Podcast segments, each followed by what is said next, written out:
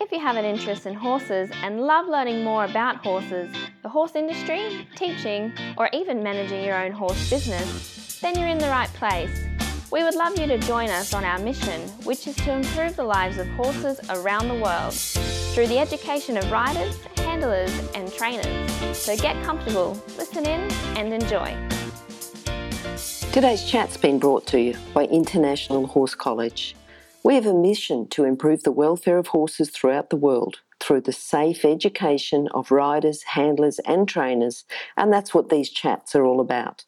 Registered Training Organisation 31352. Today's guest on Horse Chats is Belinda Lloyd. Belinda, how are you today, Belinda? I'm very well, thanks, Glenys. How are good, you? Good. Belinda, I'd like to introduce everyone to Belinda. She's a show jumping specialist coach. She's normally a competitor. She's got a slight um, a slight pregnancy at the moment, which is holding her back a little bit. But normally she's a competitor and a trainer. She likes to focus with her students on position. She follows the George Morris School of Thought, function follows form, and really likes to create thinking riders. Right. Belinda, we normally will start off with a favourite quote. What have you got for us? Uh, well, my quote for today is Where there's a will, there's a way. All right. I'm sure you got a story with that. Yeah. yes, and I just like that uh, quote. You know, uh, especially for for kids. And um, I'm from the country myself, um, growing up in Coonamble and Dubbo, New South Wales, and now I live in Wagga Wagga. So I'm, you know, I'm used to regional Australia, and um, I find this quite particularly important for you know country kids because we do sometimes find there are restrictions with, you know, finance, locality that go a long way for competition, things like that. So I just want to, you know, really let let people know out there that, you know, if you, if you want to do it, there is a way to do it. You've just got to think outside the box. If you've got a dream and a passion for the horses, you can make it happen. Um, you, and you know, if you need help, ask for it. The worst thing that's going to happen is is the answer no. You can just try another avenue, but you know, get out there and have a go. Yeah, yeah. And I think if you follow some of the stories that eh, we've had of guests who've gone on to compete at high levels and, and do some really good things within the horse industry, yeah, they've come Absolutely, from adversity. Yeah. Yep, yep. Yeah, that's right. Country kids. I mean, look at look at Rowan Willis just this week at Spruce Meadows. Amazing. Good friend of mine, Rowan. We grew up together in the mm-hmm. juniors, and mm-hmm. um, you know, so very proud of him and the amazing story. Yep, yep. Belinda, tell us about an early memory that you would have had with horses? You know, maybe something that you learned or learned not to do. What have you got? Um, I guess possibly going back to that quote again. I when I, I grew up with horses, um, both my parents rode. Uh, we lived out when, like I said before, I, we lived out at Coonamble. Um, I just wanted to be with the horses all the time, so I'd take myself off up the paddock um, to go to the horses, and my mother would often tell me about how she'd look out and find me with three buckets stacked on top of each other, getting on the pony by myself. Many, many times, you know, the buckets would fall over and I'd fall on the ground and cry, and then I'd get up and have another go.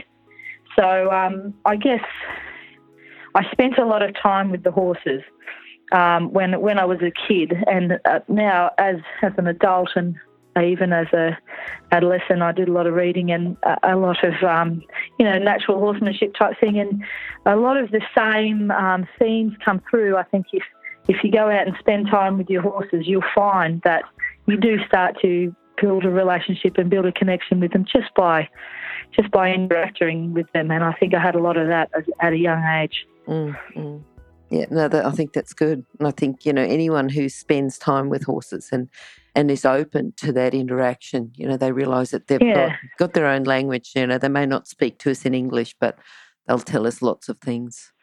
Absolutely. And if you observe, then you can learn. Yeah.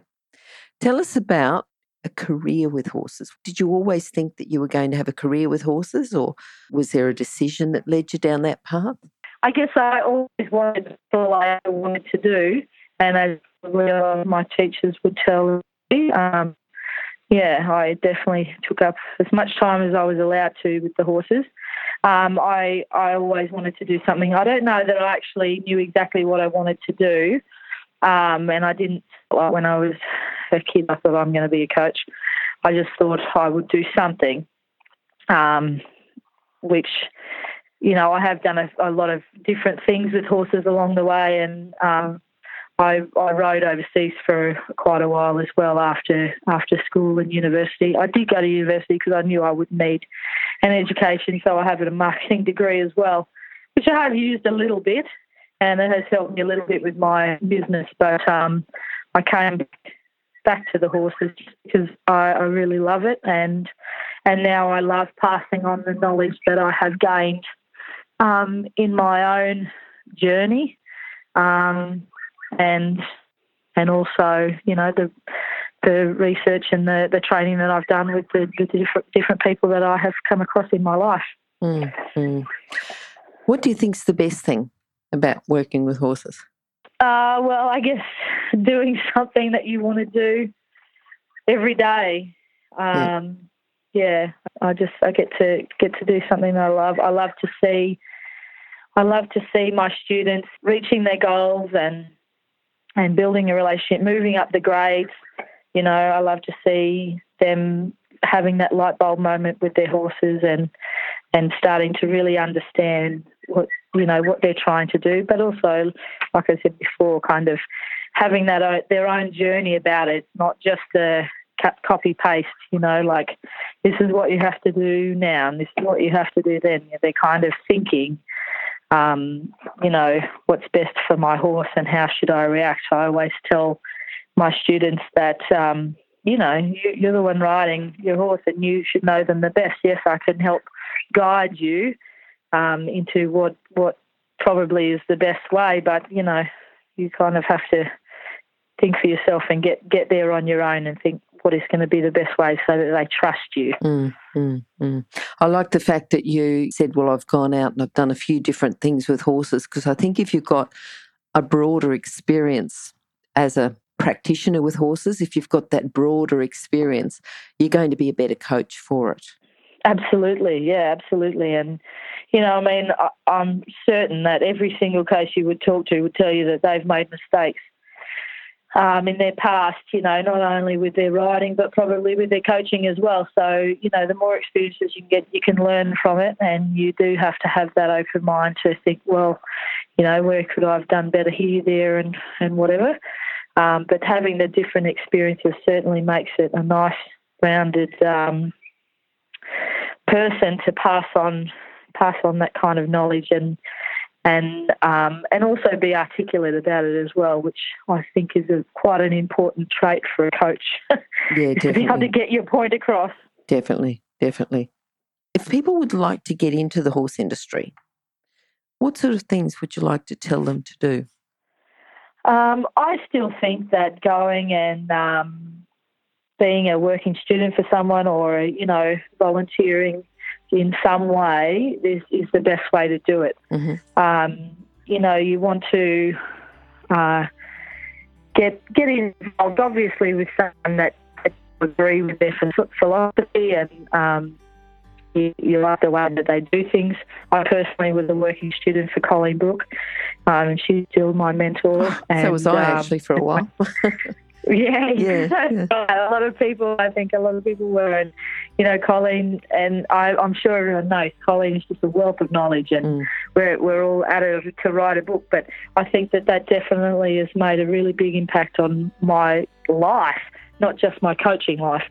And um, so I think it's really good to if you can get in that way, even if you can't go and live somewhere and do that. If you go and just go and help out, like again, if you don't have the money to go and do something like that. If you go and help, you go and watch, do whatever you can, soak up every little bit that you can. Then, then when you do get some money, you can move on. Yes. But I yeah. think that, that that is the best way to get out there and do it, and don't expect to be paid lots and lots of money because you know if you're going into horses because of the money, then you're probably in it for the wrong reasons. yeah, yeah, I think so. Lots of rewards from uh, well, not initially. You know, I think initially you've got to learn mm. a lot. I wouldn't say then that there's not ever. I just think that not initially. No. Yeah. Absolutely. Yeah. That's right. That's you've got to go into it because you love it and you you want to uh yeah. And I think once you've got that knowledge and got that specialty, that's when there's financial rewards as well as the you know emotional rewards. Yeah. Absolutely. Tell us about people who've influenced you and helped you with your career. You've sort of you've mentioned Colleen. I think you talked about um, George Morris. Yeah, so like I said, Colleen, um, she's been a very big influence on my riding and coaching career. Um, I first met Colleen when I was probably about 14 or so.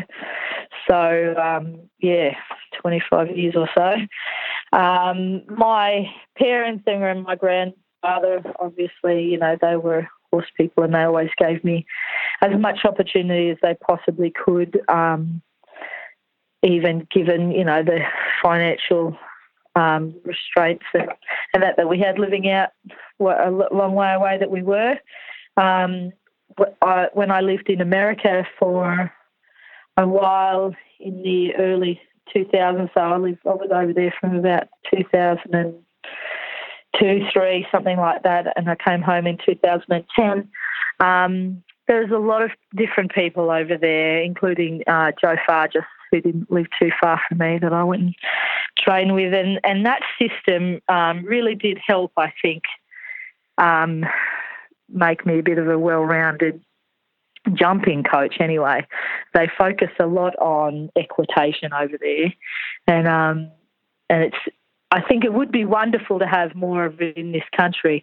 I think possibly is the problem just because of the numbers, maybe over here that we have. But um, but again, back to my philosophy of you know function follows form and yep. and that kind of thing. I think it is very important to make sure that our riders right from the beginning are taught to ride correctly anyway. Yes. Yes. Um, and then you can move on to um, all those other things because um, you know a lot of a lot of riders that we have are very brave riders. They're, they're great and and they're definitely willing to have a go and jump whatever's in front of them and go a bit faster. But definitely, if you can get that position just just where it needs to be, you can make it even better. And um, and look what kind of rider you can produce. You know, mm-hmm. I mm-hmm. think we're really showing the world that we we can produce some really great riders right from the start. Yep. And um, if the, keep, the kids just keep on getting out there and riding their horses and ponies and having a go at it, that's great. Um, but just try and try and think of the the position over the fence, and you'll be you'll be well ahead, years yep. ahead. Yep. Do you want to tell us about maybe a standout horse that you think's helped you, influenced you, helped you in your career? Uh, yes, I so my I will call him my favourite horse. I know you shouldn't do that, but I will. And he did influence me a lot. I had a an off the track thoroughbred that I bought when I was 13 years old with my own money for about $500, I think, from the local horse dealer, which he was known for sending horses to the knackers that and they to go. You know, yeah, yeah. that's what had to happen. Um, and his name was Barney. I, I his show name I call him Good Vibration. He was very hot and difficult right from the start. Um, but I loved him and he could jump. He was just amazing. So I brought him up. And obviously, I was a teenager, so I made a lot of mistakes with him. But um, he was just a fantastic horse we went on to jump World Cups together, and um, and we actually were clear in our first World Cup down in uh, Werribee. I'm sure it was in Werribee, our first World Cup when I was 19 years old. So I loved him very much. I had opportunities to sell him, and I never did, just yep. because I knew that if I did, then I, you know, possibly would be throwing away my chance to ride at that um, Grand Prix World Cup level. So we competed in World Cups for a couple of seasons before sound issues caught up with him. Mm-hmm. And um, and then he lived out his days at my parents' place and passed away at the ripe old age of about 26, I think he was. Yeah. So, yeah, but he was just a wonderful horse. He had a wonderful personality, very quirky. Mm. He often let himself out of things. You had to make sure that you tied the gate down with several yes several chains and everything else you could find because otherwise you'd look out and here he'd be. Yeah. And he was the type of horse that got very upset if you ever took other horses somewhere and he didn't get to go. And yeah, he was he was a great horse. And even though he's you know like further on in those, I remember at Sydney Royal we'd be going in the the Grand Parade and he'd be you know, jig jogging around and going sideways and everything. But he was, I never felt unsafe on him. It Mhm. was just something that he did. Yep, yep, yep, yep. What do you think was your proudest moment with him? Um, I guess that what, what I mentioned, you know, taking a horse that I that I brought up myself and Yeah, educated myself yeah, to yeah. World Cup level. Yeah, yeah. Um, and like I said, I made a lot of mistakes with him, and if I had my time over, I definitely would have done things things differently. But um, but we learnt a lot together, and Mm-hmm. um, and I did learn a lot with him, and um, I was very very lucky and grateful um, to find a horse like that because I mean it's pure fluke. It's not like we went in there knowing that that's what he would be. Yeah, yeah, yeah. But yeah, that's probably the very proud of of what we did with that horse. Thinking about the time that you had overseas, you know, because there's reasons to go overseas. What was the reasons? But what sort of challenges did you have while you're in the US? Um, yeah, it's tough. I think, especially um, coming from here, because you kind of don't know until you get over. You don't know what it's going to be like, even if you have contact. So I was lucky when I did get over there. I first went to England and had a friend of mine set me up with a job. So that that was great, and that really helped. But even when you, you know, you get it set up with that, and then you get over there, sometimes it's not exactly what you thought it would be, or or thought you were going to do. So um, I guess you've got to go into it with an open mind. Don't just think, right, well, I'm going to go over there and I'm going to do this and, and then I'm going to ride here and ride there. It kind of doesn't happen like that. You've kind of to go with the roll the punches a bit and flow along. And, and um, absolutely, you still need to keep your goals, um, but you do need to maybe be flexible in some areas um, to make it work. So, yeah, I I was like I said, I was lucky to get set up with the job that I had, and then I met different people, and then that took me in different directions. I never actually had um, had a thought to go to America in the beginning. That wasn't my intention. Was actually to go to England and Europe, which I did, but then I ended up in America, and, and it was wonderful it was, it was wonderful that I ended up over there, and I still miss it a lot. And um, and I and I learnt a lot. So yeah, you just got to be be open to opportunities and Yeah. I like that with you saying you've got goals, but the, the goals are flexible and being open to opportunities. I think otherwise, sometimes you can bypass if you're so fixed with your you can. goals. This is what I'm doing. You can get opportunities and not take advantage of them. Yes, that's right. You can, and you know, I mean, there's always if you go and take an opportunity and it's not really what you thought, then you can always Of get out and go and do something else. But if you, you know, like I say, if you you never go, you never know. So Yeah. If- if it sounds like there might be something there, then I'd say, yeah, give it a Go go. Thinking about putting your coach's cap on now, you know, if you're going to go out and teach a group of students, you know, that are interested in show jumping, you haven't seen them before, what do you think is a common fault you see? You know, you might even see riders at competitions. What do you think is a common fault that you'd like to just get in there and fix? Um, a lot, a lot that I find in a lot of the clinics that I do is I need to get them to practice a lot of two point, Uh-huh. and it's not always, but but I do find it's quite common that a, a lot of riders just they just don't practice. They just don't practice out of their stirrups. So when I then I ask them to stand up in the stirrups, or I ask them to two point, something like that, then they they have a really hard time in balancing, and you know their legs start to hurt or whatever, or you know, start to balance on the horse's mouth, which is a pretty good indication that they haven't done much of it. So um, I immediately I have them standing standing in the stirrups or um, you know just just getting out of the saddle basically and being comfortable with balancing in the irons and not not always sitting on their bottom and or using using the reins or something to to get that balance and get that um, sense of security because you know I mean as George Morris said jumping is fast riding. You've got to be ready to get up and go over those fences. So you can't be sitting back in that um, armchair position and then think oh I've got to the jump. Now I'm going to lean forward and go over it You've got to be ready so everything is nice and smooth and easy for the horse. You're making it easy for the horse.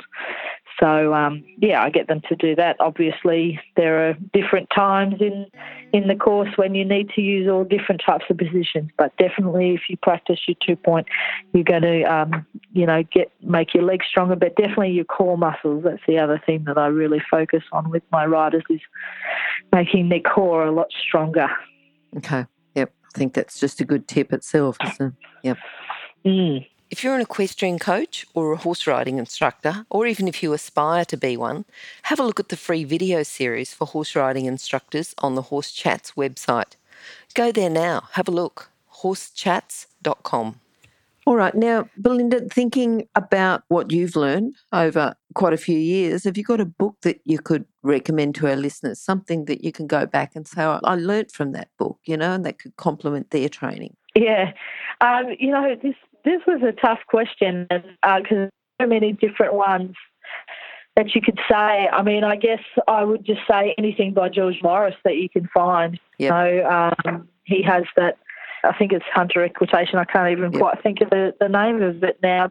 Hunter Seat Equitation, is it? Hunter okay. Seat Equitation. There you go. Yeah, so there's lots of different things in there. I guess maybe the title of the book can be a little bit misleading because it might make you think, oh, well, that's for hunters. Yeah, um, yeah. It's not. It's uh, it's a great writing book, and it's it's got a lot in there about flat work, position, um, training the horse, everything. So, you know, it's uh, it's great for whatever people people are at, and even if you're a very experienced rider and you're looking for some information, um, mm. there's exercises in there that you can go through and find and. Uh, yeah, rejuvenate your training program. Mm-hmm. Yeah. And remember, you can find all the books recommended by our guests at horsechats.com slash books. You can have a look at the guest page for the individual book they recommended, or just look at the recommended books by order of popularity at horsechats.com slash books. All right, what are you looking forward to at the moment? I know that you're you're pregnant with twins at the moment, which has slowed down your um, yeah. your competition career but you're looking forward to getting back in the saddle, or what have you got going in the next 12 months, two years? What do you think? Yeah, uh, well, obviously, getting back in that will be great. I've got a couple of really nice hours that I have students that help on for me every now and again um, that are looking very nice, and uh, I guess it's it's good. It's lucky for me too because they they can just take it nice and easy. I'm not in a rush with them to get going, so uh, yeah, probably sometime next year I'll get back into full swing of riding. Hopefully, I have yep. some help. We've actually got a really big show coming up here in about a month's time, the New South Wales Country Show Jumping Championships on the October long weekend. That I'm the show secretary for since I'm not riding. so uh, I'm busily planning that. And um, it should be a really great show. I'm really looking forward to it. We have some really good horses and riders coming, and um, that should be great. And yeah, we'll get back into my coaching. I've got students riding all over the place, and I'll be very excited for them to reach their goals this year and uh, and next year and beyond. Good, good. All right, Belinda, in a couple of sentences, can you summarise your philosophy with horses? Wow. Um, I guess be, be a thinking rider. Uh, think about what's happening and why and what, what might help to make it better. You know your horse the best. So I would say, yes, absolutely. Having a coach is, is very important. They definitely help you from going right off the rails um, when you do start to take a tangent. But I think you need to listen to your horse and think think about what's happening. Don't yep. just shut down and go, I don't know, and have a think about it. All right, Belinda, if people would like to contact you, what's the best way to do it? They can do it on horsechats.com slash Belinda Lloyd or go to horsechats.com, search for Belinda or search for Lloyd. But have you got your contact details there just in case someone's waiting? I do. Uh, you can find me on Facebook. So I have a Facebook page that's called Lloyd Equestrian, double L O Y D. So you can look me up there. Or my website is www lloydequestrian.com. Okay, perfect. All right, Belinda, thank you for talking to us. Wish you the best with your twins, and hopefully we'll get you back sometime soon. And it might be before you've had the twins, or maybe we'll leave it till afterwards. We'll leave that to you, but hopefully we'll talk to you soon. Wonderful. Thank you so much, Glenys. I appreciate it. Thank you, Belinda. Bye bye. Bye. If you've enjoyed this chat, then please comment, rate, and subscribe. If you'd like any changes or recommendations for guests, then please contact us through horsechats.com. And while you're online, have a look at the government accredited courses at internationalhorsecollege.com. Registered Training Organisation 31352. Remember that our comments and instructions are general in nature and do not take into consideration your individual horses or your individual ability and circumstances. If you enjoyed this podcast, then please leave your comment below